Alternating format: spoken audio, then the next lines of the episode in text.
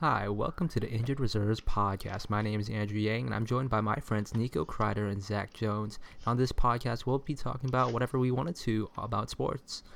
Uh, today, we have a great episode just talking about baseball. It's our MLB extravaganza preview. So let's let's begin. How's it going, guys? How, how's it going? It's going pretty good, you know. Just happy to be here and talk MLB with the boys. Yeah, I was excited for the MLB season to start. All right. It's kind of waned a little, but still Uh, excited. So before we get our MLB preview extravaganza, let's start with the very first hockey game we went to last Friday. It was our our Vegas Golden Knights against the San Jose Sharks. How uh, what did you guys shark. think about the game? You know, at first the game was like, you know, I felt like it was very quiet in the stadium, but then the Golden Knights took the lead, and that's when it got wild. Oh, I felt like it got really quiet, and then these guys got really rowdy once they scored, and I was like, oh, it's like that.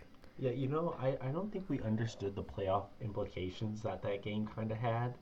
I was telling you guys it was a big game, I, I knew it was a big game after looking at the standings, but and just, Andrew was just like, "Oh, it's not a big game. No, How Well- big could it be? This every 82 games." I mean, it's 82 games. It's it's, it's like game 70 in this city, but like whatever. They're both in the playoffs.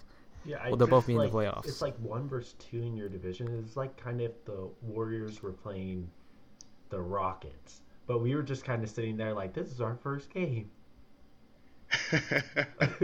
Yeah, we were getting heckled. Like I think you guys were getting heckled by two people behind us saying like we were bandwagoners, which, I mean, we're not not bandwagoners. Hey, we picked the Golden Knights once they announced that they were going to be the Golden Knights. Okay. That's very true. Yeah, We've been on the bandwagon for a long time. yeah. So So they, we we expected them to suck when we picked them. yeah, we I yeah we had no expectations, and then like I don't know when when we first scored because we got the 1-0 lead and they were silenced, but then once they got their score, they just became animals. Like sharp, yeah, I'm not shark. sure if I'm not sure if San Jose has the best fans in the league or like the worst fans in the league, but All I know is I'm I'm more a bigger fan now after that game because the Shark Shark fan triggered me. yeah, Alright. Andrew was about ready to fight them. Yeah. I don't know how he was going to do that, but all five five and one forty of me. Put it down. Uh, anything else you guys want to say about the game? No, I mean like I'm excited to go to the next one though. You know, I'm more. I think it got me high- more into hockey. Yeah, Oh, definitely got me more into hockey. I'm gonna kill those Sharks fans if we see them in the playoffs. I think if you're not into hockey, you have to go to a hockey game to really like see if it's the sport for you, you know? true. Yeah, yeah, for sure. All right, now let's get into it. Let's we're going to first for our MLB preview. We'll go through each division. Uh, we all had a division we were supposed to research, and we'll just start from there. So how about we start with the American League East? And Zach had that, so, so Yeah, you you lead know, us off? uh, I got the projections right here. So we got the Yankees winning it, and these are based off somebody else's projections. You know, with Oh. actual metrics and stuff. This like is that. Fangraphs. yeah, these are Fangraphs. Fangraphs projected, So- uh, taken from last week. They have the Yankees winning uh, the division, winning a couple more games than they did last year. The Red Sox about where they were last year. The Blue Jays increasing their wins. The Rays and then the Orioles. Uh, I kind of agree with this, but I don't. So here's here's some of my issues with it. You know, everyone expects the Yankees and the Red Sox just to show up and they're going to be good and they're going to make the playoffs. That's expected from both those teams. I think the Red Sox are probably going to take it the division again. I just don't think that the Yankees have the starting pitching that it's needed for 162 games. Um, but that can always change. Uh, and then for sure for the Blue Jays, they're my sleeper team in the AL. Like I think they could easily make the wild card. Some of their pickups this year, Curtis Granderson was a slight little pick pickup that people aren't going to remember for the Toronto Blue Jays. I also think getting Jaime Garcia um, is a big pickup for the Yankee or for the Blue Jays. He played for the Yankees last year and got moved around a couple times. So having that starting pitching, you expect J.A. Happ to figure it out again this year. You also have Stroman coming back and having a full season and not being bothered by the shoulder injury. So when you look at all those things, you're hoping Tulo can get, you know, maybe 130 games in, um, even though he's going to be a little bit hindered at the beginning of the season. Uh, when you look at all that, I mean, this is a playoff team. They know how to get it done. They have a really good catcher, Russell Martin, and I feel like they've made moves to put them in the position to win this year, at least make the playoffs. Um, for the Rays and the Orioles, I mean, they're just going to duke it out at the bottom unless Alex Cobb and the Orioles can kind of figure it out. I could easily see them taking the Blue Jays spot, but um, I just don't think, with all the things surrounding that team, that they're going to be able to figure it out. Uh, well, the Rays and the Orioles kind of have opposite problems, right? Well, yeah. I mean, like the Orioles have no pitching, whereas the Rays, that's their strong suit. I, I mean, yeah, but the Rays, I feel like are, they went into full tank mode, and even some of their guys are not a, are not happy about the decisions on you know how the team moved this offseason. They thought they were only a couple pieces away from getting to the playoffs and making a playoff push. The organization took it in a different way and decided to trade uh, Steven Souza Jr. Uh, Evan Longoria is gone. So, you know, these guys are gone, and Kiermaier and uh, Archer are now just looking around and they're like, hey, what's up with our team? Do you think that they're going to be traded at the deadline? Um, or at least Ultra. I think Ultra could be. I mean, both of those guys are kind of could be trade block guys, but I think they're moving for Kiermaier to take the face of the franchise, especially that Longoria is gone. I think Chris Archer probably won't be around and be useful for when they actually make their run. So you could easily see him getting traded for prospects. And just the minimum on starting pitching, like starting pitchers are always wanted and they get great return at the deadline, so that could easily be traded. All right. Uh, is there any players you want to watch? Uh, say a player you want to watch on each team. Oh yeah. Um, so I'd say first for. I'll go down the list from Fangraphs projected order. So on the Orioles, I think for looking at Manny Machado's first uh, half and just seeing where he he ends up because this guy could be traded. He only has a year left on his contract, so he's going to be a free agent next year which could be really big for, um, you know, how much he's going to get paid, or if he gets moved at the deadline for somebody else. Um, so I think Manny Machado could be somebody looked at on the Orioles as well as Alex. What do you think about Machado's change in position to shortstop? Uh, it's a little bit more grueling, but I mean, the dude has amazing range as a third baseman. I could easily see like why he wants to be um, trade it and move, or like he wants to move positions. And um, if he wants to do it, I mean, whoever is going to pay him next year is going to make sure he gets to play shortstop. That's that's just how it goes. So, um, yeah, unless somebody can sell him on something, he's going to move positions. And he has great range as a third baseman. Like he covers a lot of ground, and I wouldn't be surprised if he, I mean, he'll be fine at shortstop. I don't think there's an issue of him playing shortstop. Well, that's the position he came up with, right? Yeah, that's the position he came up yeah. with, but I think they moved him over. I don't really remember the reason, but I think Jay Jay Hardy. Yeah, JJ Hardy right? was there, yeah. and he was a better defensive third baseman or shortstop, so they moved him to third base. But I don't think it really matters. Um, and then, but I feel like for his height though, like he should stay at third base. But I mean, that's he was such a good third baseman that it's weird that you change.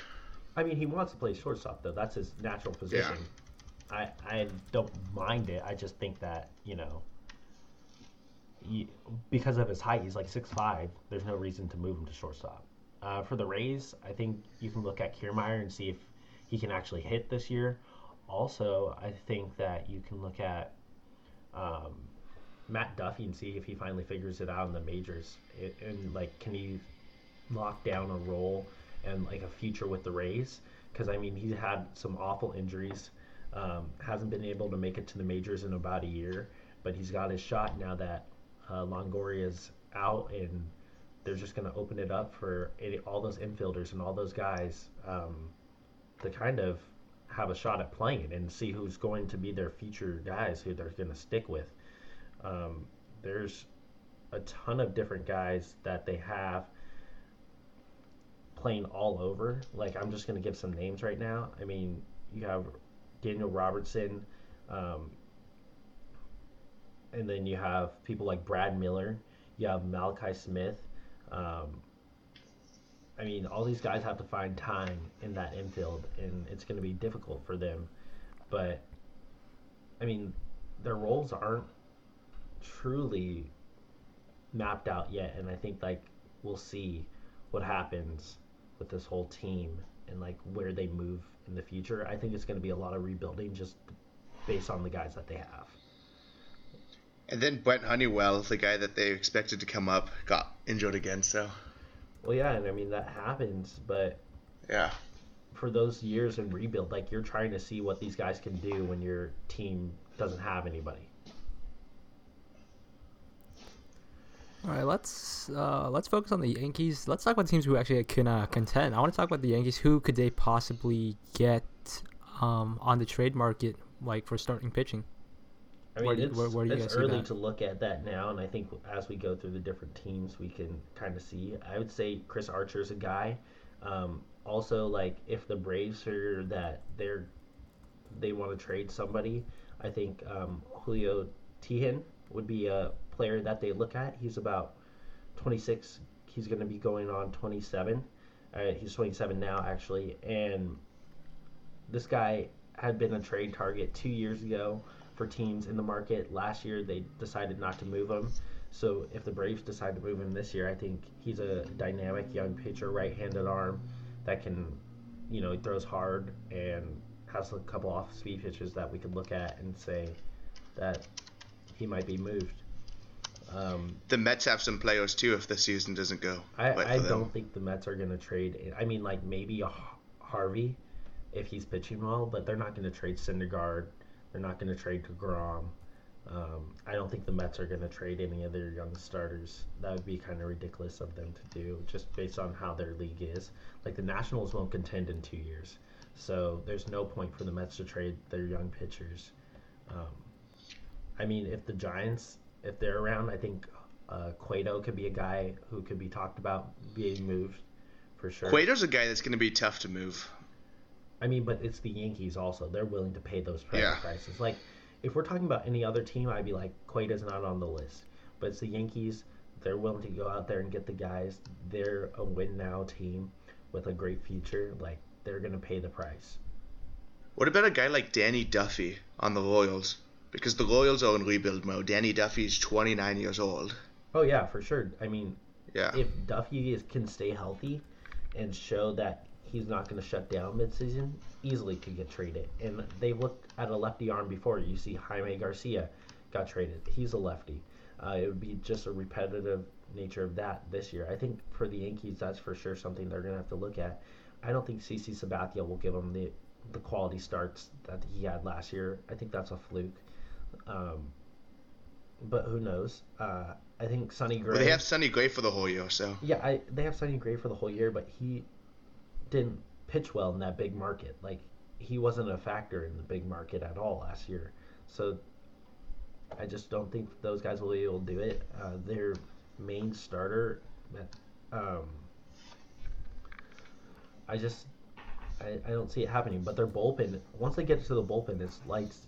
Betances, uh, David Robertson, all those guys in the back end, getting to Chapman, uh, Tommy Kahnle. I, they're going to be able to do it. I, I just don't see it. Like if if they can get five innings out of those guys in postseason games, they're going to win the World Series. Out of four stars, if they can get five innings, it's over. All right. Uh, anything else you want to say about any of the teams in this division? No, I just say that uh, I do think that when we highlighted all people highlighted all last season about Giancarlo Stanton going to the Yankees and they're going to be unstoppable. Greg Bird's out for six to eight weeks now, um, and he's going to have. Yeah, is there a more injury prone player than Greg Bird? Uh, there's a more concussion injury prone player. Yeah. That's for sure. First base. um, but I mean, the Red Sox get a whole year of David Price, uh, and they also added J.D. Martinez, which I think makes up for the Giancarlo Stanton thing, and they could be right there. And I mean, you could see both these teams winning 96 plus games this year, easily. So that's All right. that's about it for the AL East. Okay, let's get into the AL Central. So that's that was the division I have. I have to make a precursor. I do not really watch baseball, so this was a lot of work for me. So let's start. I uh, with the Fangraphs projections. So they have the Indians um, most likely winning this division and have a 95% chance of making the playoffs. The Twins are going to end up second according to Fangraphs. They have a 29.8 chance of making the playoffs. Royals have a 1% chance, and Tigers and White Sox both have less than 1% chance, and most likely look to be in the rebuild, uh, those three teams. So well, let's go through those guys first before we talk about the two teams that will most likely make the playoffs.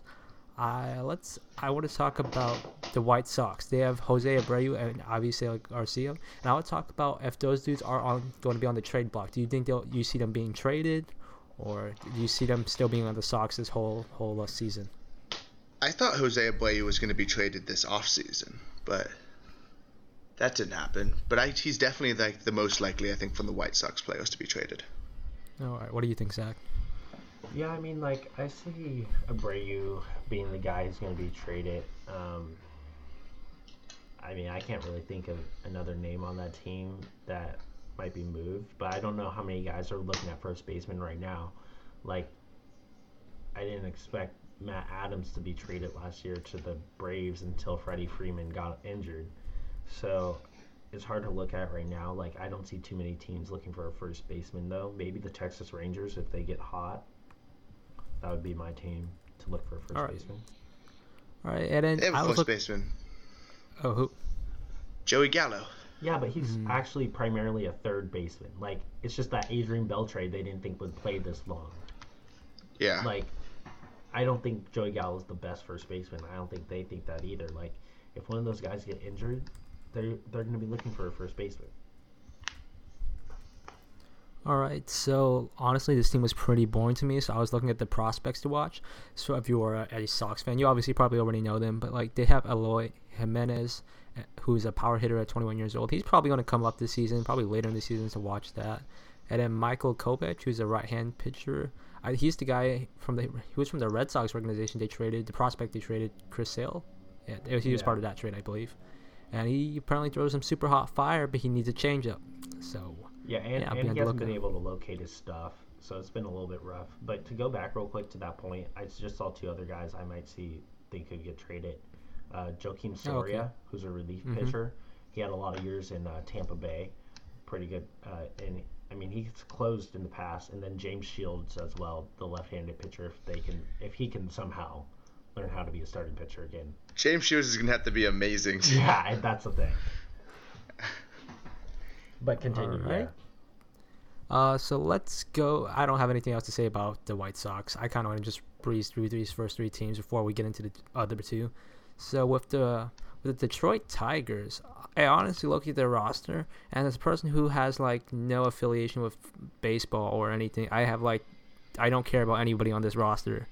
Maybe Jeimer Candelario, but like I really don't care about this team. Is there anyone you you guys can see doing well on this team?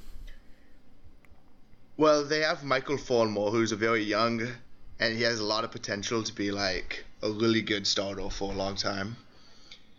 But he was just injured last year and just wasn't very good. Yeah, he couldn't stay healthy, but he started. I mean, it was last year or the year before. He went like 11 and 0. He was the rookie of the year two years ago. Yeah, he was the rookie. He was really good. yeah, Yeah, he went like 11 and 0 or something like that in the games after they called him up.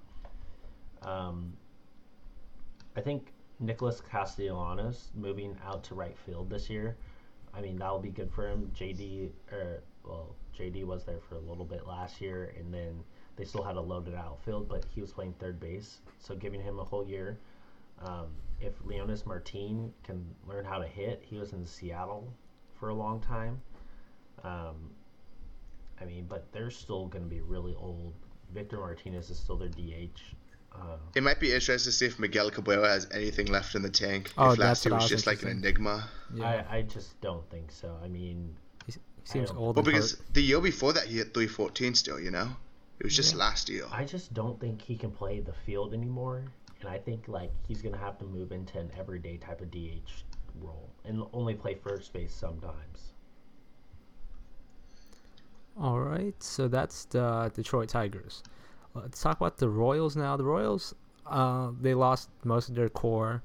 Uh, I'm interested to see who can replace the, uh, Eric Hosmer at first base. I think that's going to be a huge uh, need for the Royals, and they have a lot of guys lining up who I really don't care. Honestly, the Royals I don't care about. Uh, just one second year pitcher who I'm interested, Jakob Junis.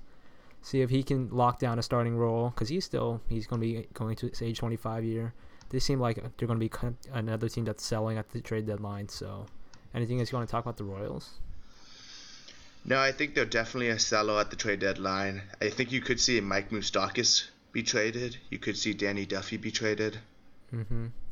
Yeah, right. I mean Ian Kennedy too.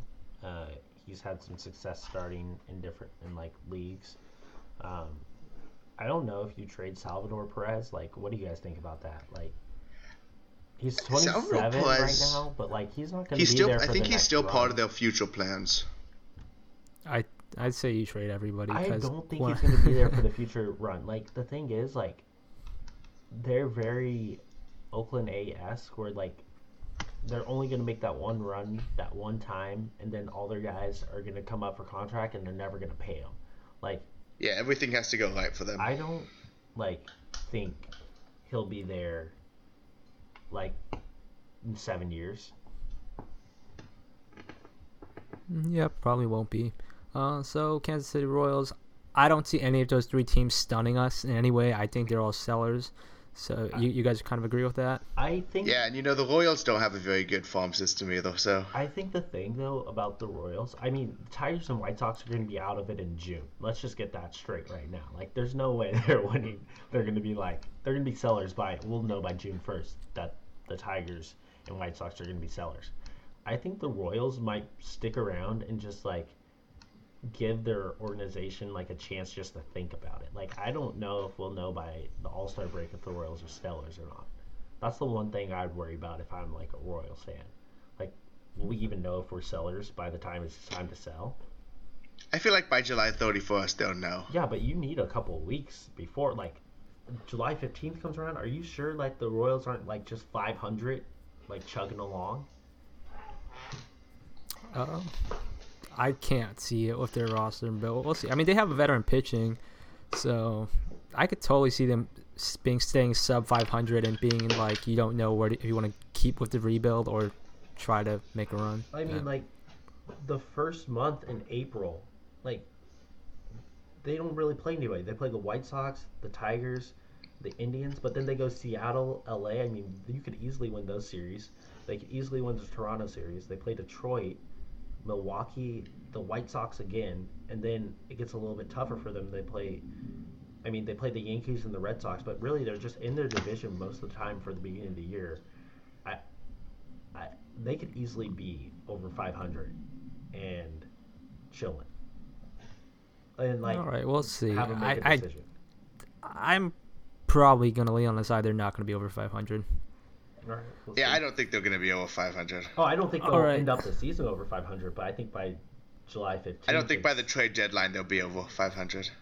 All right, so I think a more interesting team to talk about is the Minnesota Twins. They were the first team in history to go from 100 play 100 losses to the playoffs, and they lost to the Yankees.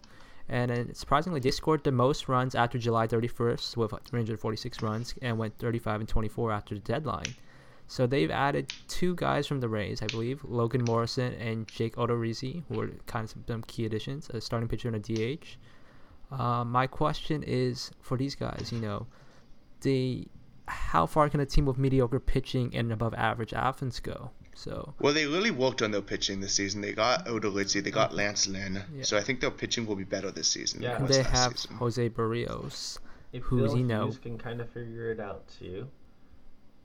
And then they have t- they got Addison Reed, who is on the Red Sox from the Mets, who's acquired at the um, trade deadline. I think Ervin Santana. I mean, Ervin Santana was one of the best pitchers in the oh, league yeah. last year.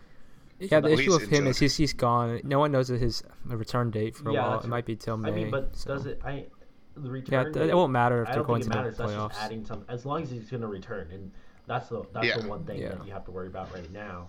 Um, and then I mean they have a consistent closer, guys got done, and Fernando Rodney as well. So I mean, it's not that bad of a team when you kind of look at the whole Oh. situation. Oh yeah, I I definitely think they're going to go to the playoffs. I think my player to watch, I think who's everyone's player to watch on the Twins is Byron Buxton if he can finally put it together. In the second half of last season, he hit uh, 300, 347, and then 546 slugging percentage. So that's like that's really good. If he can hit that whole for the whole season, that's a, that's a breakout year. So that's the guy I want to watch. He's super athletic. Let's see if he can put it together and be a good baseball player. I also like M- Miguel Sano is going to get a whole. Uh, He is he could like get 500 He's just at bats this year, finally, for the first time in his career, which is like a big milestone. Like you, your goal is to hit 500 at bats as a, a position player, and like if he can get that many at bats, watch Yeah. out, it could get scary. what he's still And, you know, gets going at, off but- this team's um uh, playoff chances, I think that they should be higher than thirty percent because they have to because they get to play the Tigers, the Royals, and the White Sox a lot this season. 19 times Yeah. each team. Yeah, so I think but so. I my- think that th- right now they're my second wild card team. Yeah, I, I definitely see them in the playoffs. Well, is so Miguel Sano is not suspended. All right. Oh no, it's uh, Polanco who's the one who's suspended. So he's suspended for 80 games. Um, all right. He's yeah, he's the shortstop who's supposed to be really Yep. good, Uh, yeah, Polanco is suspended. and he's All right. Didn't Sano have some like? Yeah, Sano had something too, field? so I thought he would get suspended, but he's he's uh they cleared that up four days ago, so he's good. Okay. Insufficient evidence to sp- suspend. All right, so I I think we like the Minnesota Twins to make the playoffs and make some noise possibly. Yeah. All right. My next team is the Indians, who pretty much have the same core. They've lost Carlos Santana, who went to the Phillies, Jay Bruce, rotation player, I believe, uh, Bryan Shaw, Austin Jackson, who who was solid, hit over 300 last season, went to the Giants. They added Yonder Alonso, who was the first baseman, who was an All Star last year, breakout year, 27 homers. But that's pretty much their main addition. They pretty much have the same exact core. Uh, their pitching still looks to be elite with Kluber and Carlos Carrasco, uh, and that bullpen. My question is, oh, what you call? They they broke records. Eventually, they just lost to the Yankees, three two in the AL Division Series. Uh, Andrew Miller and Cody Mil- Allen are going to be coming up. So in free agency, Michael Brantley and Lonnie Chisenhall as well. So can this team with this exact same core continue to contend? Will this finally be the year things will break right for the Indians? I think their window's definitely closing, Okay. but I think that they're definitely going to win this division. Oh, And, yeah, without they're, doubt. they're one of the powerhouses in the division. Oh, I, I think they're the only powerhouse in the division. Let's. yeah. No, I mean not in the conference. In the conference. Oh, I I don't.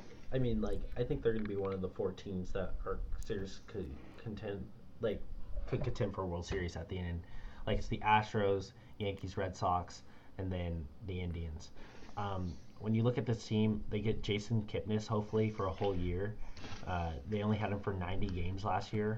Um, I mean, their their infield's going to be ridiculous, and, and I think when you look at their everyday in, everyday out type of players, like when you just listen to this lineup, and it's like Alonso at first base, Kipnis at second, then you have Lindor at shortstop, Jose Ramirez at third, Third. Brantley, and um, like Chisenhall or Guyer, and then I mean Tyler. Yeah, they really need Brantley too. I'm uh, not be injured. Well, I mean, yeah, he had a really bad injury and couldn't get back for it for a while, but I think he's gonna have a full like off season. Well, he's gonna start the season on the DL. yeah, he'll start the season on the DL, but you got him in 2016 for 11 games, 2017 for uh, 90 games. Like, hopefully, he can at least play 130 for you this year and like be a presence in the lineup. So, I mean, when you just look at that whole team, though, I mean, they might need some outfield additions, like to really compete, but it's not a bad team when you look at that right now. Yeah, I think the guy that I watched uh, for in-house development is Bradley Zimmer. He's going into his age 25 season, his second year in the majors. So if he can, you know, step up to the plate, I think he'd really help out their outfield. Oh yeah, I, I agree with that. All right, so Indians, would you bet on them to win the World Series or no? No. I would. I mean, I think that they have the second best chance in the division. in the conference Oh yeah, to win the in World Series. Yeah. So who who has the best chance? The Houston Astros. Okay, well we haven't got to them yet, so can, I'll talk can about we the Houston jump, Can we Astros. jump right there? All right. And then, uh, Actually, come uh, first, I want to talk about Francisco Lindor's upcoming contract. We saw what Jose Altuve got paid, and you know Francisco Lindor is going to be coming up soonish. Where do, where do you guys see that market going for the shortstops, especially all these young shortstops? Oh, the guy's gonna make a lot of money. Uh, I literally think it's everyone's just gonna get exactly what or close to uh, what Altuve got.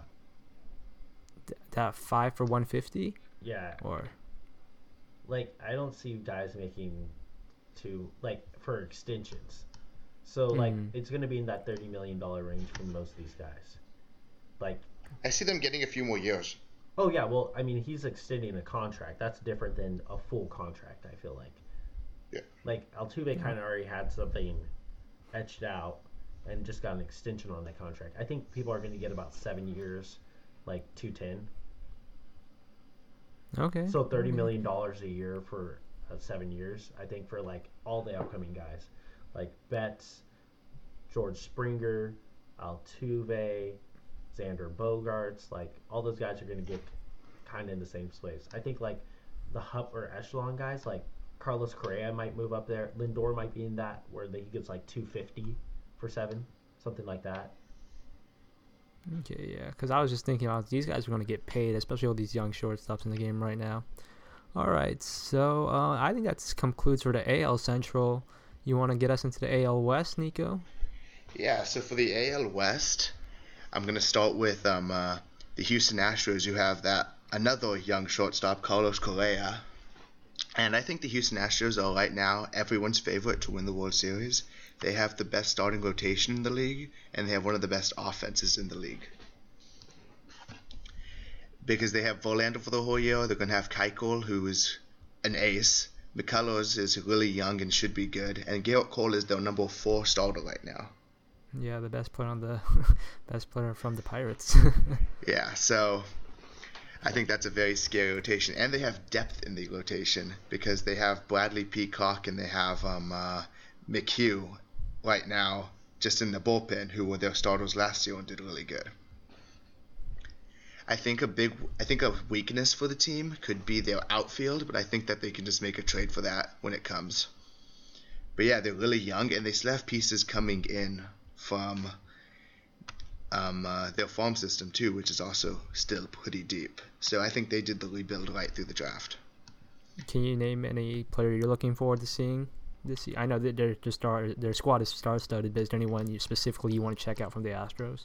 Yeah, a player I'm watching is Lance McCullers because he had two years in a row where he had a 3.22 ERA, but last year he kind of scuffled a little bit. But I think if he can get back on the right track, then he'll have he'll be really good because he's still really young.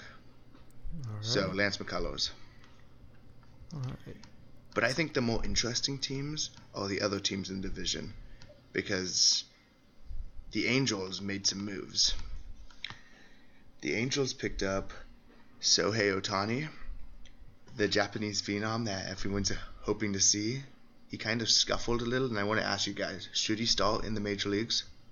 Uh, I don't think he should, but he will just because of the nature of Yeah. the Yeah, I mean- business. He's actually Like when he's going to start the third game of the season. Yeah, I, Yeah. I think like when they brought him over for, from Japan, like they probably promised him you'd start in the majors, and also like Mike Scioscia, their manager, came out early in the spring training. and was like, we're gonna go with six starting pitchers to acclimate him into like from pitching once a week to pitching once every five days. Like they've been committed to this guy for too long. Like he's gonna be in the majors.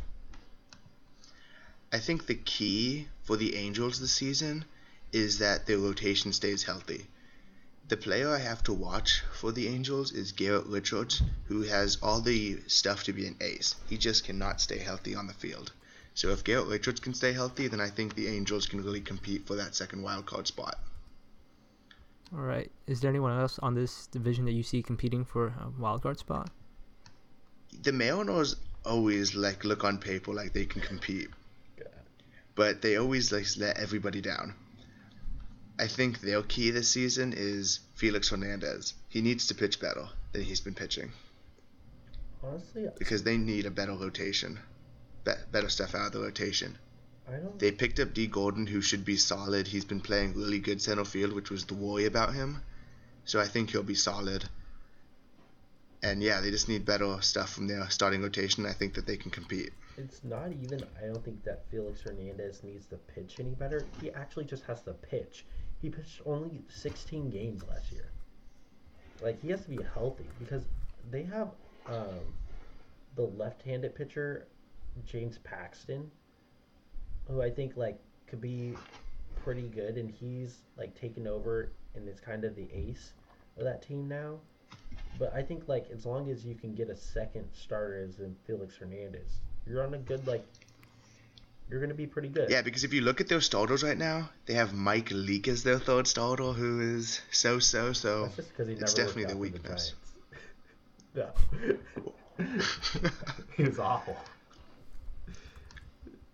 He was pitching pretty And good, in, like St. Louis before that, but like just never turned. Yeah, out he had a so so that. year Yeah. last year.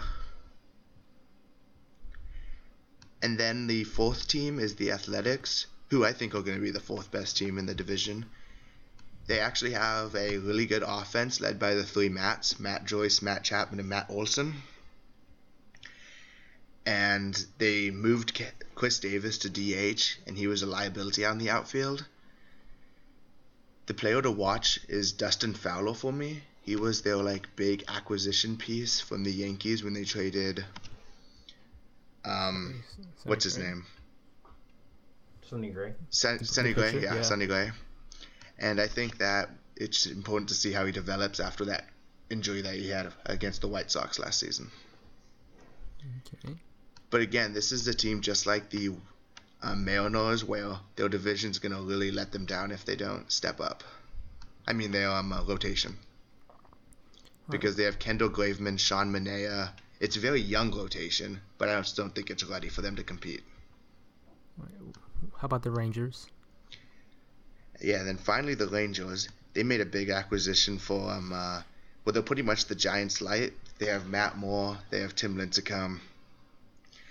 This is like the all potential team because Matt Moore, he he's shown a lot of flashes of excellence, but last season he was horrible. Cole Hamels, he, he can be really good or he can be really bad. Doug Fister, same thing. So if this team can just live up to their potential, they can they can make a playoff spot, but I just don't think they will. They have. Joey Gallo who has problems striking out, but he's a big power threat. And yeah, I think that this team just has to play up to how they can, but they won't. Any player to watch on this team? That's not Tim Lincecum. Well, it's Tim Lincecum. I think that if I think right now he's penciled into the bullpen, and if he can show that like he just needs to get two innings of good work out every time he appeals, and he'll be good. Over under He'll be a 50 good innings valuable pitched. piece. What? Over under fin- 50 innings pitched. I'm, I'm, not going. gonna bet against him. I'm gonna say over. I'm going under. That I don't know, man. I, I think he pitches more than 50 innings. Like I don't know, man. if he becomes a closer, then uh, he might be close. But like, I probably see him just going like long innings, like in blowout games, like him pitching like three innings a time. Yeah, he'll he'll be like the middle guy. Just get two or three innings out each time. Like either way it goes, I think he gets over 50 innings. All right, well. But yeah, so I think that this division has three people that can contend for a wild card spot or a playoff spot, but the real team is the Astros, who are a super team. All right. Let's go to the NL East now, Zach. What's going on there? I mean, we got a lot of teams who are just gonna uh, kick the can, I guess, this year. It's not gonna look pretty for this division at all. Um, I don't. I mean, they have the Nationals, of course, who are gonna be pretty good this year. They're gonna win the division. It's gonna be an inflated number. They might get the number one seed overall just because, like, maybe they lose out to the Dodgers, but I just think that because how bad these other teams are to be, they have about 16 wins each from each of their teams in the division. I mean, they can they might only lose three games to each team in the division. I'll call that right now. Like, I, you have the Marlins down there who their best player at this point is just their catcher JT Realmuto. Like that's all they have left. The rest of the team is gone. Um, the whole outfield, who's probably the best outfield in the league, has now left. So you don't really have anything to look forward to. I think Starlin Castro's gone by July. So really, there's nothing to look for for the Marlins. Um, like prospect wise, I just looking at their roster. I, it's JT Realmuto who's the guy you have to look at if you want to look at anything that this team does in the next year. Um, other than that, it's just going to be a lot of guys getting some playing time who aren't going to be too impressive. Um, then you go to the Braves. I don't think the Braves that this is their year. I think they're maybe two or three years away, um, and it just depends on who they're going to be trading and who they have to trade away. Um, if you want to look like at a player from this team for the Braves, uh, I think to be traded, you could either go with Peter Bourjos um, or Nick Markakis. Uh, either one of those guys, I think, could, if they have a good first half, could be traded as an outfield guy to another team. Um, Nick Markakis is a left-handed corner outfielder type of player. Peter Bourjos is more of a defensive, can play all over, has some speed type of player. Um, and if you're looking at what about like Tyler Flowers? Tyler Flowers, I mean, yeah, the catcher. I don't think. I think you rather have Kurt Suzuki if you're going to trade somebody. Like Kurt can kind of hit, can get on base. He's a better, I think, backup catcher than Tyler Flowers is. But I mean, all their catchers could be traded at this point. They have Chris Stewart, um, longtime Giant backup. Chris Stewart has a cannon. I mean, he's a really good defensive catcher. Kurt yeah. Suzuki's a little bit more offensive, can kind of get on. Um, he's not going to steal any bases, but he has some speed for a catcher. So I think all those catchers could be moved, but like it just depends on what the market is and what a team actually wants from a backup catcher. Do you think Julio Teheran is a guy that could be traded too? Oh yeah, I mentioned him earlier, and uh, he's 27. I just don't know if he's going to be there, and it's hard for me to. Tell. I don't think he's in the rebuilding. I I plans. don't know if he's in the plans for two or three years from now. I don't know if they want to pay him, like he would be a really good asset to somebody like the Yankees who needs some starting pitching, or another team who's willing to pay a deep price and give some prospects up for starting pitching. But I think like the guy to look at is um, Danby, Dansby Swanson. Uh, I mean, last year was kind of his first year up, full season. He played 144 games, and I mean, he only had six home runs. He didn't show too much pop or power. He only had 31 extra base hits. Like it wasn't too too um, overwhelming. Only 51 RBIs. So hopefully he can figure that out this year. You don't want to have, you know, it wasn't great, but it's a way to go, and he he's going to be a good player in the league. I think his second year in the majors, he'll figure it out. The travel schedule, just figuring all that out to be a better player. And but he played 144 games last year. You got to give it up to that, and he'll have a second full season in the big league. So I think he can really make a mark on himself. He'll be turning 25 um, somewhere in this season. Uh, in well next year. So I mean, this is his age 24 season, so it's going to be pretty. It's not going to be bad. He turns 25 a little bit after the season concludes, so I don't think it's going to be too bad for him. And I think he's like the future of um, the franchise. I also I think another starter that we've talked about is Brandon McCarthy, and he's been able to get it done in Arizona. The Dodgers. Hopefully, he can figure it out and uh, be a trade asset for the Braves. And then when you look at it, uh, the Phillies they added. Um, Carlos Santana, I think they m- might have a chance to contend in a year. Um, they also added Jake Arrieta to a three-year contract, so I just think it's a year away for this team, but they're not a bad team going forward. Uh, I wouldn't say they're gonna have too many guys to trade other than, um, I mean, they let go of Pat Neshek earlier today. Um, maybe Tommy Hunter's is a guy you might want to trade, but like looking at this whole team, I don't think they have too many guys that you're saying I'd want that guy in the trade. So, um, I think they're about a year away and they're going to be good really soon. They need more out of Maikel Franco. Maikel Franco could be like another Domonic Brown, where he just had one like lightning year and then. Honestly, though, I don't think you're saying like I need too much out of these guys because on on their 40 man roster they have a lot of young pieces that are coming up soon.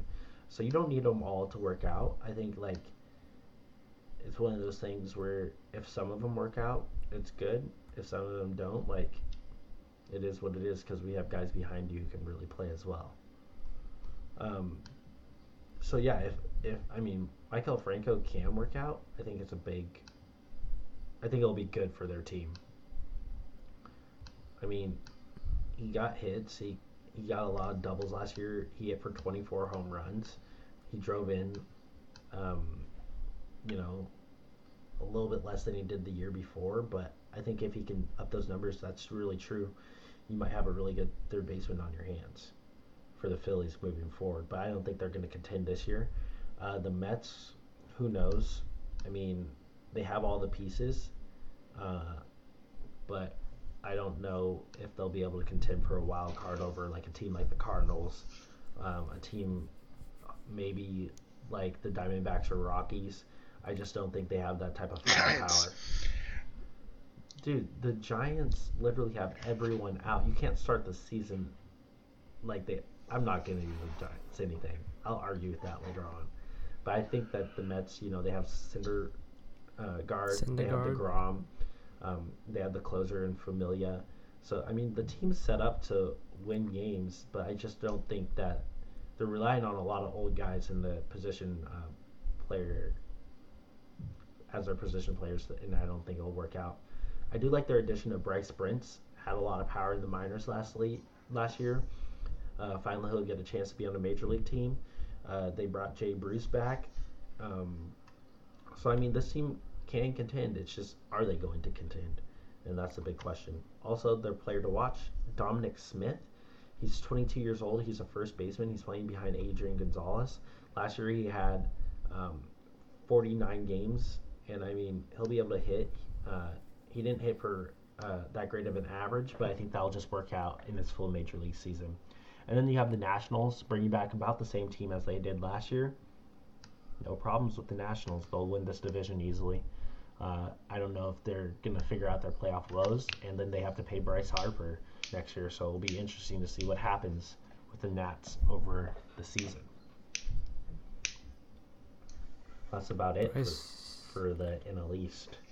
It's pretty boring. Bryce Harper, yeah, the Nationals will win it easily. Yeah, I mean, I, the Nationals are going to win it. I don't think. I mean, maybe the Mets make a run.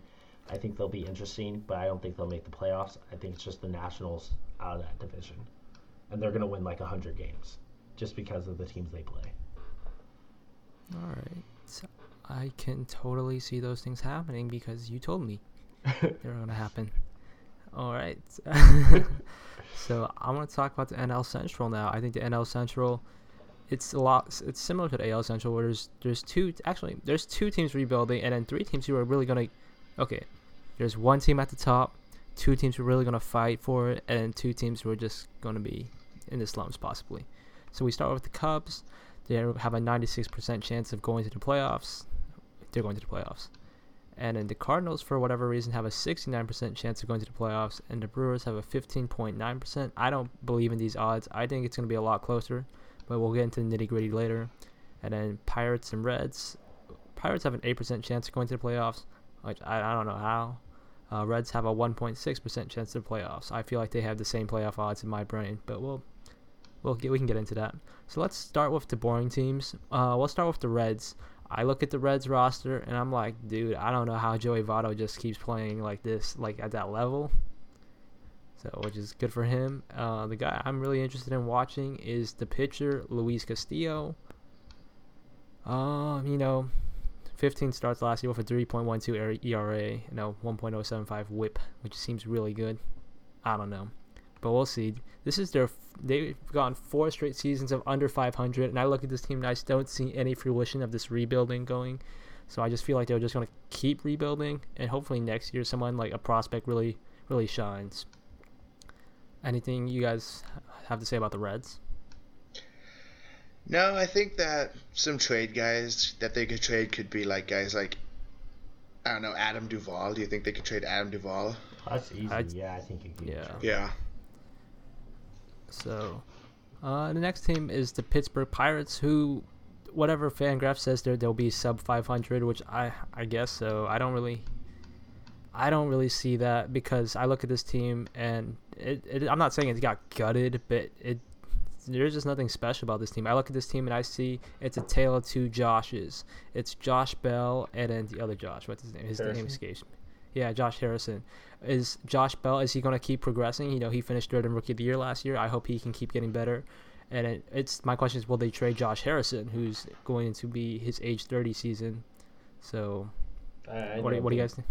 I don't think you, you trade him. Like he's the dude can play anywhere and everywhere. He can play six positions. Like, um, I mean, the only thing he doesn't play is center field, um, and catcher. I just don't. I think he's too valuable to trade him. But like, I wouldn't be surprised if they trade him. I just don't want them to trade him. Like, he's like the heartbeat of that team. So if they trade him, I, I don't know if I can ever watch another Pittsburgh Pirates game again. All right, so uh, let's just. I get- think they should trade him. okay. Well, But I also really like the outfield. I think the outfield's got some potential on this team with Gregory Polanco, Gregory Polanco, yeah. Mote, and Dickerson. So, but that's that's all I see from the Pirates. I don't see I don't see them really being in contention for anything. Just they'll be there. They seem like a I team. can't believe they blew up the way they did because I thought that they were just a few pieces from contending away too. You but know? then they never went and got those pieces. That's the thing. Like every Yeah. deadline, it would come around, and then they'd be like, "We should go get some pieces," and then their front office would be like, "Yeah, but we don't want to spend money," and then your window just closes like that. And I don't think they could have competed like in the future. Like I thought their window had closed because they never went to go get those pieces. All right. So Milwaukee Brewers. I don't know why Fangraphs is so low on them because they were only finished six games back from the Cubs last season, missed a wild card game by a win, like a single win, and they made some really key additions. Like they got Christian Yelich, Lorenzo Cain. They're going to join Ryan Braun, Domingo Santana in the outfield, and they brought in Chacin from this uh, the Padres as pitching. So they seem like they're going to be better than last year. So I don't know why the analytic, analytics have them going down. Uh, so Brewers, what do you guys think? Do you think they're a lock for the playoffs, or they're going to be fighting for every win? I don't think they're a lock. I think that their rotation's an issue Mm-hmm. That they're gonna have to overcome. And but yeah, they definitely revitalized their offense. All right. I mean, Uh, I we think they can- have a really good starter in um, Chase Anderson, uh, who's been able to do it. But I just like when you look at their whole pitching, when they when you look at their like just their bullpen starters. Like I think last year was a big fluke, and I I think like having thirteen or twelve guys repeat that again this year is going to be a, a difficult task for that team. I can't believe this team didn't go out and like sign like a guy like Lance Lynn or something when they went super cheap anyway. You know? Yeah, and Alex Cobb, like I, mean, Yeah. I understand maybe not getting Jake Arrieta. Or Yu Darvish, but they could have got Alex Cobb or Lance Lynn. Yeah, I easily. So, all right. They, they I think that me they're definitely a candidate to trade for a starter though. Yeah, If it go if they're still but in it, now you it's know, going to be more expensive when you could have easily just got those guys for like without losing prospects. exactly. yeah. They on paper they remind me kind of like the Minnesota Twins. So Yeah, like a poor man's version Well, the- of the Minnesota Twins. yeah. well, they have like yeah. So we'll see. Uh, St. Louis Cardinals. It, they, the key addition was Marcell Ozuna. Uh, uh, the roster is pretty much the same. I I don't know how this team is projected to win 88 games when they would won 83 last season, and they're just adding Marcelo Ozuna pretty much. So my question is, between the Cardinals and the Brewers, who's going to finish ahead? I think I have the Cardinals finishing ahead of the Brewers. because I trust their starting rotation more. Well, yeah, I think the Cardinals have a better chance to finish um, ahead of the Brew Crew, but I think like Adam Wainwright starts off the on the DL uh, with a hamstring injury, so we'll have to see like how they deal with that. But I think that if Matt Carpenter can just become his like 2015 self, like uh, the Cardinals will be a lot better and could even contend for the whole division against the Cubs. I think Alex Reyes will be an interesting guy to watch out for too.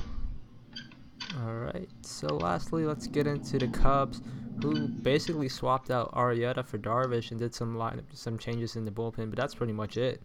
Um, they're the best team in this division without a doubt, and they're probably going to contend for another World Series. Uh, are they in your short group of World Series contenders? Yeah, definitely. Yeah, for sure, right. Yeah, I Um, mean, and you look at it, Jon Lester had an awful year last year. Like, if he can be anything like 2016 Jon Lester, anytime with the Red Sox Jon Lester, uh, you're these teams are in for a ride in the Central. So, my question is for the Cubs: How long can they this window still be open? Because it's it's been this what It's open for a yeah, while. Yeah, it's been three years of really good baseball lately. So, and their team is still pretty. Their core is young. So, so how Yeah. long is a while? Well, I think it's open for the next five years. That's a long time. I would. I don't know if it's open that long, just because you have to start paying guys. Like Mhm. you can't just keep all of them on these rookie contracts for that long. However, like looking at it on their 25 man roster, uh, there's just one guy who's over 30 who's a position player, and that's Ben Zobrist. So like everyone else is below 30. Addison Russell's 24. Um, Yeah.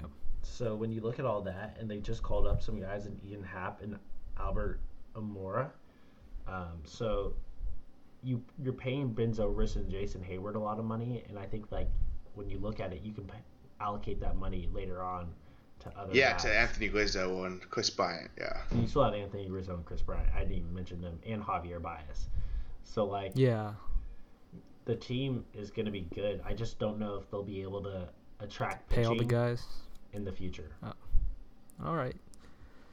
So I think the I, I we agree the Cubs are going to be the top team, and then you guys believe that the Cardinals are going to be better than Brewers. I think it'll be really close. Um, Oh yeah, I, Uh, I think the Central always beats up on themselves, especially the NL Central, and like uh, it's a tough division to play in. So it should be pretty good for the future to see who's around at the end of the year. But I think it'll be the Cubs number one. yeah, for sure. All right, let's go out to the NL West now, final division. Let's yeah.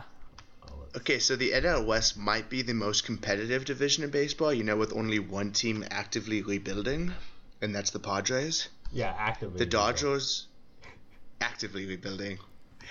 Um, the Dodgers are definitely the favorite to win the division. They're just a really deep team. They lost Justin Turner for a while, but that doesn't matter because they have Logan Forsythe that they can just move in there and take the position. So yeah, they're super deep. They have a really good um, uh, rotation with Kershaw, Alex Wood, Maeda. They went up and picked up Matt Kemp again, they got Matt Kemp and Scott Alexander. So I think they're expecting Matt Kemp to just be what he was last year, and that's going to be okay for them. They were paying him anyway, so why not? Well- and yeah, I think that there's nothing. The player I have to watch is Chris Taylor, who had his first full season last year, and he lit it up. So I think that if they, he can get that again, then the Dodgers are the clear favorite in this division. And they're right up there with the Cubs and the Nationals as the World Series contenders. What about the, The Indians? second team. What was that? What about the Indians? I'm just talking about the conference. Oh, okay, Yeah, like the Yeah. the league. Yeah, just Yeah. the NL, I think. okay. And then I had the Giants going second in the division, but some stuff happened. Madison Bumgarner is now out for six to eight weeks. Jeff Samardzija is now out. So now they have one proven starter on this rotation, and that's Johnny Cueto, followed by Chris Stratton, Ty Blach, and they're gonna have Dale Holland, I think, and I don't even know who the fifth one's gonna be. Probably BD. So yeah, the rotation's looking pretty bad, but they really revitalized the offense. They got Andrew McCutchen, they got Evan Longoria, so I don't think the offense will be the big problem with the Giants. I think it's going to be the starting pitching. But a name to look out for in that is Chris Stratton. And let me talk to you about um, spin rates, okay? Chris Stratton has the best spin rate for his curveball in the league. So that's his go to pitch, that's his strikeout pitch, and I think that's what he'll lean on. And when it's right, he'll be really good. He was the best pitcher down the stretch last year. Yeah. So I'm really I excited mean, he about still has to locate his Yeah. fastball. Like you can't just rely on one pitch. Everyone will just sit on that. He was the best pitcher on a, one of the worst teams last year down the stretch. That's shining endorsement. I think that their bullpen, they'll have a full season of Melancon. Will Smith's going to come back. They got Tony Watson, so I think their bullpen will be fine. And Josh Osich has looked like a changed man. Okay. And a guy that's coming up is Steven Duggar, who you guys should all um, uh, look out for too. Then we also have the Arizona Diamondbacks, who are now probably the second um, uh, favorite in the division, and they're a wild card contender. The Diamondbacks have a quietly like really good um, rotation. They have Zack Greinke, who's their ace. A guy who you should look out for is um, uh, Zack Godley, who had a 3.37 ERA and a 9.58 strike per nine last season, and he's only 25 years old, so I think he's just going to keep getting better. Taijuan Walker was really good. Robbie Patrick Corbin, really good starting rotation. I think that the worry about this team is their bullpen, who they don't have a lot of depth for, so they really need these guys to come up. They went off and picked up this Japanese guy. His name is what's his name? Yoshihisa Hirano. Hmm. So he's unproven, but he's supposed to be really good in Japan, so we'll see, right? But yeah, this team is solid. They have Paul Goldschmidt, best first baseman in the league. Well, unless it's Joey Votto. I think it's tied. They went up and picked Jarrod Dyson, who's going to be their right fielder. So I think that, yeah, this team's good. Do you think they're better Then they than have the the Col- Giants? I think right now on paper they are better than the Giants, but we'll see. The Giants need the guys to step up. I know that's what you wanted to hear. Okay. Um, the Colorado Rockies, I think they were the surprise team last year. They got more out of their starting rotation than anyone expected, and that's always going to be the problem with Colorado is their starting rotation because that's just the field, the where they play. You know, balls just fly out of there. Um, so Jon Gray, he's their ace. He was really good even in Colorado last year, so I think they'll expect more of the same from there. They went up and picked up Wade Davis, and they really bolstered this bullpen, which I think is a really good thing for Colorado when they have a shaky rotation like that. Yeah, their bullpen is legit. I mean, like Jake McGee from the left side, and then you follow that up with Wade Davis, um, and Bryan Shaw in whatever order you want to put that in. That's not a bad bullpen. And I was really hoping that they would still have um, uh, Holland too, Oh yeah, that was who's still sitting out there. yeah. Well, I mean, if they could pick him up and bring him back, that'd be seventh, eighth, Yeah. ninth inning with the left-hander. It's rough. Yeah, so I think if this team just picks up a solid um, uh, starting pitcher, which is tough with a team like this, then they'll be good to go. And they're definitely in the mix for a wild card position. And then finally, we have the um, uh, the team that's rebuilding in this division, who's the Padres. They went all in a few years ago, it didn't work out, Oh. but now they finally rebuilt their farm system a little bit. I a player that I think- in. What? You forgot they went all in? because it worked Yeah. out so awful. Like I forgot if Yeah. they even tried that. Yeah, they went all in. But now they are they picked up Eric Hosmer in the off season. They paid him a lot of money. I don't really know why they picked up Eric Hosmer. He doesn't really fit their plans, but I guess he provides leadership, so whatever. Um, they have Austin Hedges, who's a really good defensive shortstop. He just needs to, you know, pick up his offense a little bit. I think a player that you should watch out for is Jose Pirela, who had a breakout season last year. He hit 288 with 10 home runs, and he's right now has the he's the leader in batting average in spring training for whatever that means. So I think he could be a breakout player for this team. And yeah, they're just rebuilding, so you shouldn't expect much out of them. God, they've been bad for such a long time. Hey, Yeah, they're one of those teams.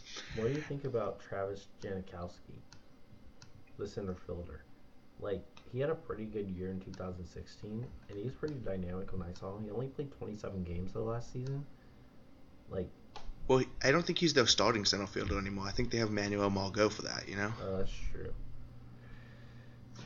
Man, So I think he's just kind of he's just depth for them right now. at this point, he's just If dead. That's even. true. I think he's not even their second starting center fielder. So Do you think, No. like, how long do you think it's till this team can actually contend? you know the thing is, the Dodgers are such a young team that I think the Dodgers window is open for about as long as any team. Oh, that's true. Well, I mean, And, yeah, that's and the. Dodgers also still have guys coming up out of there. The Dodgers are just like the Astros. You know, they have a really good farm system and they have a really good team right now. Yeah, So I think it's going to be a while before the Sam- but I but the Padres are definitely as far as future goes, the Giants are definitely in the worst position. And I totally expect them to suck in a few years. All right, does that wrap up the NL West? I think it does. Yeah, that wraps it. All Teams right. to watch out for: the Dodgers, the Rockies, the Giants. If they can just keep it steady, so you know, everybody but the Padres. everybody but the Padres. It's a very competitive division. All right, so I I know we didn't plan this segment, but I just want to ask you guys some questions about watching baseball. You know, when you're, how do you guys approach watching the baseball season? There's 162 games. You know, you guys watch every team. You guys watch your own team, and how do you guys pick up on things? You know. I, I, uh, I'm- honestly for me like you just gotta watch as many games as you can, but also do things during the game, because games are long. And I mean, it's not a bad thing that they're long. It's just like you have to find something else to do during the game. Like nobody can sit down for three hours and watch a game. Yeah, I usually do like homework or something while watching the games. Find some highlights and then watch the other teams too, and trying to figure out like who's good and who's not good. But I think some of the commentators are really good about like telling you about the players too. So yeah, if you just watch the games, Yeah, listen you'll too. learn a lot. Like Yeah. So how often do you guys watch national games, or is just you guys watch your local teams, or what? What's I the, mostly how just watch go? the Giants Yeah. and whoever the Giants play. But sometimes if the Giants aren't playing, I'll flip on a game. But I'm really not as invested in that. I watch like the weekend games, like the Fox special game on Saturday, or like the ESPN Sunday night game if it's good. Um, but like, also I implore people to listen to baseball games. Like last year, I listened to the World Series for the first time on the radio, and the call on the radio. It takes a lot of talent to call a baseball game, but like I was into it.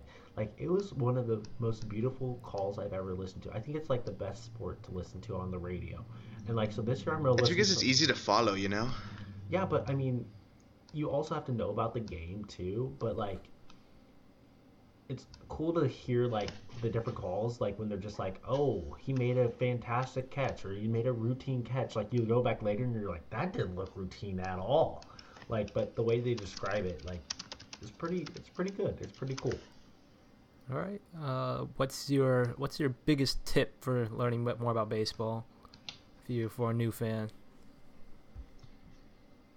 I think you just have to watch. just watch. That's what you. Oh, okay, just watch. I would say like What you? just try to understand situational baseball because then like the game becomes a lot cooler. Like if you know like if you understand like when a lefty on lefty matchup's gonna come into play or something like that, like that's when I think the game becomes beautiful and like it's a, a true art rather than just like running guys out there and like oh this guy pitches to this guy. There's no strategic or there's no changes. There's changes all over. You just like understanding them a little bit more and watching more will get you to understand those. All right, that was really cool insight. Uh, now we're going to get into our last segment of the podcast. It's called the three on five. It's the three of us ranking five things. So this week's three on five is best ballpark foods. Who wants to start us off? Go ahead, Nico. I- I'm gonna let Nico I can go. first. Okay. Oh wait, hold on. I can't go right now. Okay, I guess I'll go first. Mine are pretty plain because I didn't know we were doing specific ones that these guys are going to bring up. So first, I have just pretzels, like you know the normal pretzel, the bread pretzel. Well, That's, that's, just pretty you good. know that's pretty solid. Like a soft pretzel. yeah, soft pretzel. I think that's that's pretty good. Uh, second, I have garlic fries. I don't know. I just the garlic fries are good. I don't know if that's every ballpark, No, but the Bay Area garlic fries actually use real garlic instead of the It's a. San Francisco special Well, yeah. no, the so- A's have like the real garlic too. The- don't put it past the from A's. Gilroy. Yeah, they use real garlic. Like a lot of teams just use garlic powder, and it really upsets you when you get garlic fries with just garlic powder. Yeah, it's not the same. Not the same. All right, next I have hot dogs. Maybe they should be higher, but hot dogs, chili dogs, any variation of a hot dog, I definitely feel like that's something you eat at a baseball game. Like that's just something it's easy. You're in the park, yum yum yum yum. You know, any variation of a hot dog. What do you guys think? Yeah, d- hot dog's definitely a classic food. I, I usually don't get hot dogs because you know I can get a hot dog anywhere, but But it's it's just any variation Sometimes of a hot they're dog good, is pretty yeah. classic. When I go to a ballpark, usually I get a hot dog, unless I have to like drive back the same day. Like I'm, I'm getting a hot dog just because like that's a ballpark food. You smell the hot dogs when you walk in. Like you gotta get a dog. and I don't know what they do to make them taste better though, It's the but they do. man. Uh, second is popcorn. I just think it's a nice little finger food, snack food. Just give it to your kid and yum yum yum, and move on with your life. You know. okay. Uh, this last one I think is peanuts. Peanuts are very classic. You know. I feel like You know, the- some people are allergic to peanuts. that's not my problem. Natural selection should have ended you. But peanuts are honestly like they just taste better at the park. You just the smell of them at the park just feels nice. It's that's how you know you're at the baseball park. You know, besides from chewing tobacco. But I feel like peanuts are iconic with baseball. So as in terms of food, you know, what what do you guys have? What's on your list? You guys managed to pull that up? Okay, so I have a um, uh, so I have some weird ones on here. The Texas Rangers have something called the Texas Snowball, which is brisket, which also is fried in funnel cake batter and has powdered sugar on it. So I don't really know how that combination goes, but you do you, Texas. Sounds like you're done for the day. Yeah, and then then there's the Dodger Burger, which just looks kind of gross. It has like hot dogs, Dodger dogs cut up inside. Oh yeah, I heard about this one. and it's like I don't know. There's just some weird gravy looking thing on it. It has like a tater tot, and it's on a hamburger. So that's pretty. That's like all the ballpark food in one thing. And then there's the Burgerizza. That is from um, uh, the burger pizza. I mean, I, it's pretty much uh, two small pizzas on as the bun of the hamburger, and you can get that at the Braves games. oh, it looks so gross. And like the the burger It has some bacon on it. Isn't the burger like like 20 ounces or something like that? Like it's crazy. Yeah. Oh, And what's crazy is they have the cheese on the pizza and che- and different cheese on the burger. No, you got it. That is death. oh, that looks so gross. You gotta share that with friends though. You can't try to have Yeah. whole burger eats in the first inning and expect to make it all nine innings. But now there's another big thing, and this is called the D-back, the D-bat dog. So this is an 18-inch corn dog that's stuffed with jalapenos, cheddar cheese, and bacon, which is served on fries. So I think that if you can eat that by yourself, then you're a champ. Yeah, that's And then finally, my favorite is the Crazy Crab sandwich from the San Francisco Ballpark Stadium. It's a little expensive, but it's worth it. It's really good. All right. Uh, I I wanted to highlight some things also that are served in um, Arizona. So they have the chicken enchilada dog, which is an 18-inch chicken enchilada sausage, chopped with cheese, enchilada sauce, uh, pico de gallo, black olives, sour cream, and tortilla strips. That's eight. Like, that's ridiculous. I think uh, 18 inches, and it's served on like uh, some type of like a hot dog roll, but like that's an 18 inch, chicken uh, sausage right there. That's like obviously you have to share that with a friend. Um, they also have this funnel cake chicken sandwich, which is two crispy, or it's like a chicken crispy, uh, like just any crispy chicken, like fried, and then it has two funnel cakes as the like uh, bun, and then you have strawberry jam, um, uh, cheese in there, powdered sugar, and maple syrup as a sandwich. What do you guys think about that? This is at the Di- Di- Diamondbacks game still. Yeah. Wow, the Diamondbacks really know They how go to um, so uh, hard. make some food. Yeah. They go so hard on your arteries, man. And then I have uh, the Mariners with grasshoppers. So they're fried grasshoppers, or they're cooked on a skillet. Have you guys had? You know, those supposed to be really good protein. I've had some like at a restaurant. They're not bad. They're pretty good. And then they give you like some chips or something to, you know, funnel those into your mouth. Um, yeah, nice little protein right there. I'm gonna go with a normal food before I go with my last one. So my favorite to get out of a game is kettle corn. Like for some reason, I just really enjoy snacking on some kettle corn. So popcorn, kettle corn, you know, it's all in the same place. I like to get some of that during a ball game. Um, and then I'm gonna highlight the Braves Big Bite. So it's a pork chop sandwich with a a bun, and then they put uh, collard green coleslaw in Alabama barbecue white sauce. But the pork chop is like 20 ounces and has the bone in it in the sandwich. Oh God. Looks- So just look up Braves Big Bite, and uh, yeah, it's yeah, it, it's it's for sure would put you out by the seventh inning. You got you gotta get home by the seventh inning. So, yeah, it's a nice nice little sandwich. Did you guys look it up? yeah, it's big. yeah, jeez. You know, I'm not a big fan of um bones in my food. You know, I always get boneless wings.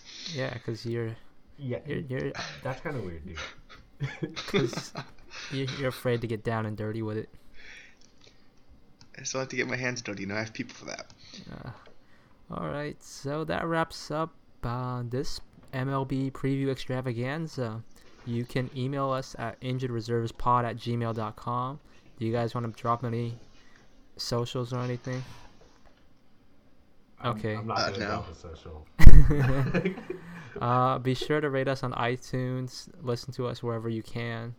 Uh, we will try to do better next time. All right, see ya. See you guys.